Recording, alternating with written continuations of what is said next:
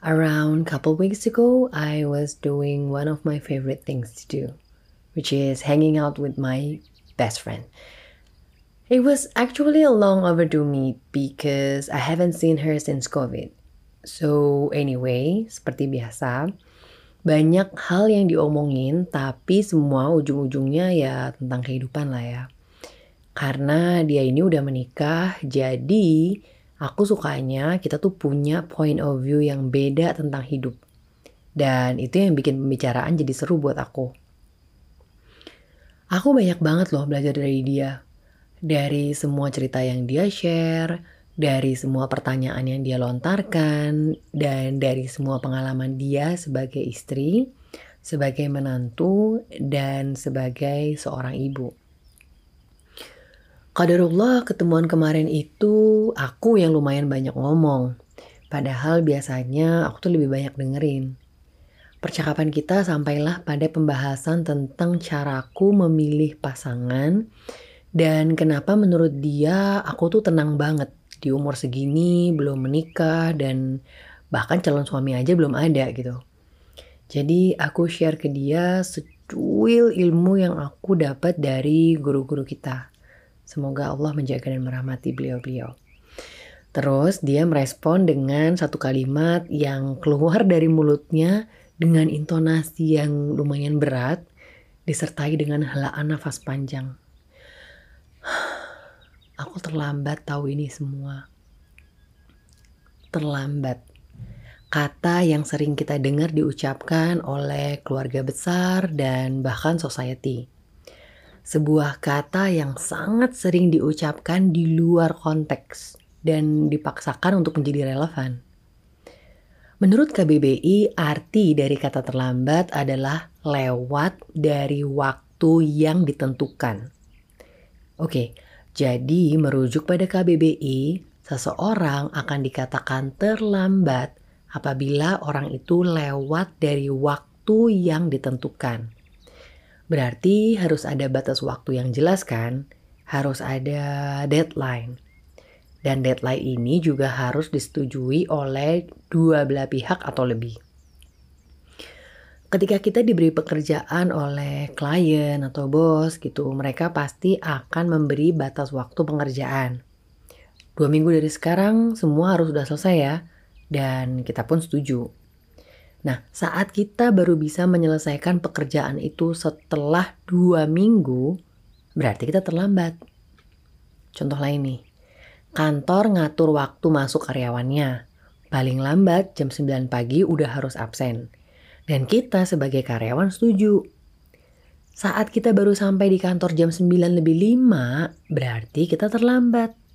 Nah, itu adalah contoh penggunaan kata terlambat yang tepat. Jadi yang gak tepat itu gimana contohnya? Oh banyak. Loh, umur segini belum menikah. Tunggu apa lagi mbak? Hitungannya ini udah terlambat banget loh. Nanti mau punya anak umur berapa? Belum punya anak. Padahal udah menikah lima tahun kan ya kamu? Ya ayo cepetan. Setelah 30 tahun itu udah terlambat loh untuk hamil pertama. Atau kayak yang sahabatku tadi bilang, aku terlambat belajar tentang ilmu memilih pasangan dan rumah tangga. Sebetulnya masih banyak lagi contoh lain yang gak asing lah di telinga kita ya. But you'll get what I mean. Kenapa aku bilang itu contoh penggunaan kata terlambat yang gak tepat? Alasannya jelas. Karena contoh-contoh tadi tuh gak punya deadline atau batas waktu yang jelas.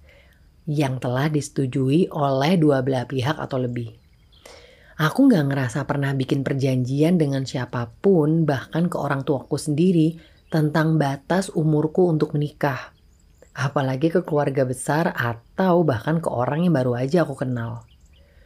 Untuk sahabat-sahabatku yang sampai saat ini belum diberikan amanah anak oleh Allah, aku juga yakin mereka tuh gak pernah bikin perjanjian dengan siapa pun tentang batasan umur untuk punya anak gitu karena yang aku tahu mereka emang gak pernah berencana untuk nunda.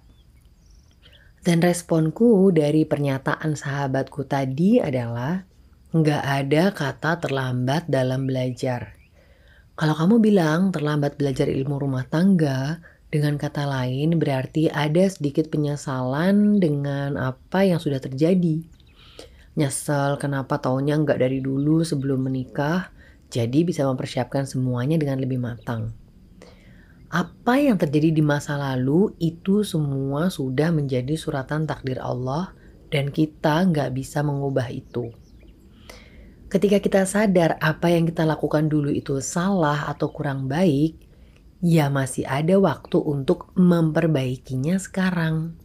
Apalagi Allah udah beri hidayah untuk bisa punya keinginan belajar agama dengan lebih baik lagi.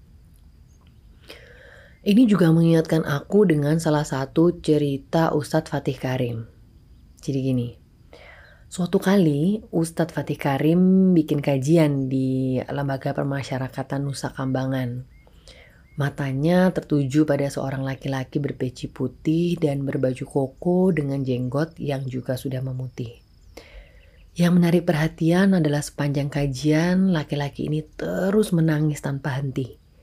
Pipinya basah dengan air mata.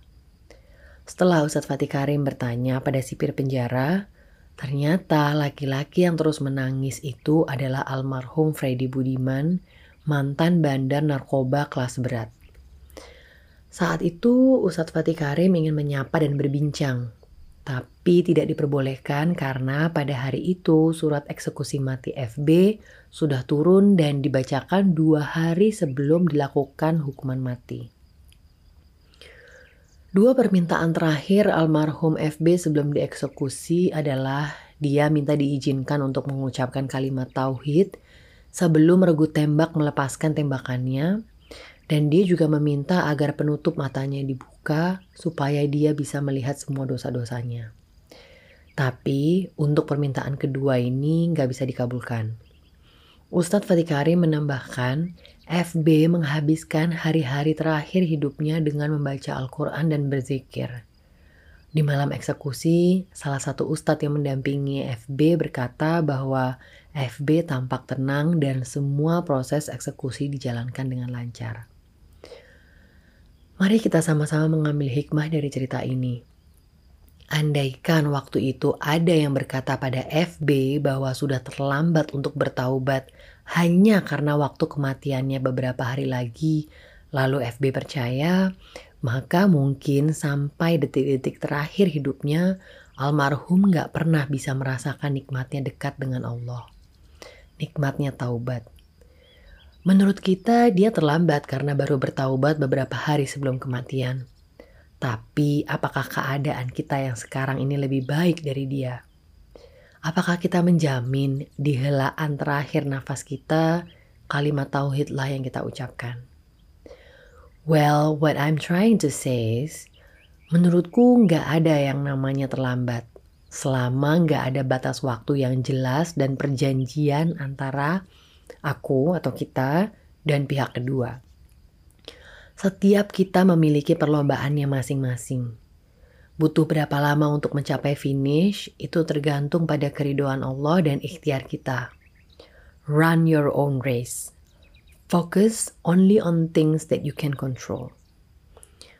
Lebih dulu menikah dan punya anak bukan berarti menang, karena masih banyak ujian dan tanggung jawab yang menanti setelahnya. Allah mudahkan seseorang untuk bisa menikah muda, untuk bisa memiliki anak, Lalu Allah beri ujian dalam pernikahannya, dalam perjalanannya menjadi orang tua. Lebih lama menikah dan lebih lama punya anak bukan berarti kalah. Karena kita masih terus berjuang untuk memantaskan diri menjadi pasangan hidup dan orang tua yang terbaik. Allah beri ujian kesabaran dan keikhlasan dalam penantian agar kelak kita bisa lebih mudah menjalani ujian dalam rumah tangga. Jangan pernah biarkan kata terlambat yang dengan mudahnya digunakan orang di sekeliling kita out of context, bikin kita jadi kufur nikmat. Jadi lupa dengan semua nikmat yang telah Allah berikan sampai detik ini. Karena kita sibuk bersedih dengan apa yang belum kita miliki. Jangan pernah biarkan kata terlambat bikin kita panik dan akhirnya memilih dengan serampangan siapa pasangan hidup kita. Jangan pernah biarkan kata terlambat bikin kita bertengkar dengan pasangan hidup kita karena saling menyalahkan atas ketidakmampuan untuk memiliki keturunan. Jangan pernah biarkan kata terlambat bikin kita akhirnya semakin menjauh dari hidayah dan rahmat Allah hanya karena kita merasa bahwa waktu yang tersisa ini gak akan mungkin bisa cukup untuk menghapus seluruh dosa-dosa kita. Karena jodoh, rezeki, dan maut adalah hak prerogatif Allah atas diri kita. Yang bahkan kita sendiri juga nggak tahu kapan batas waktunya.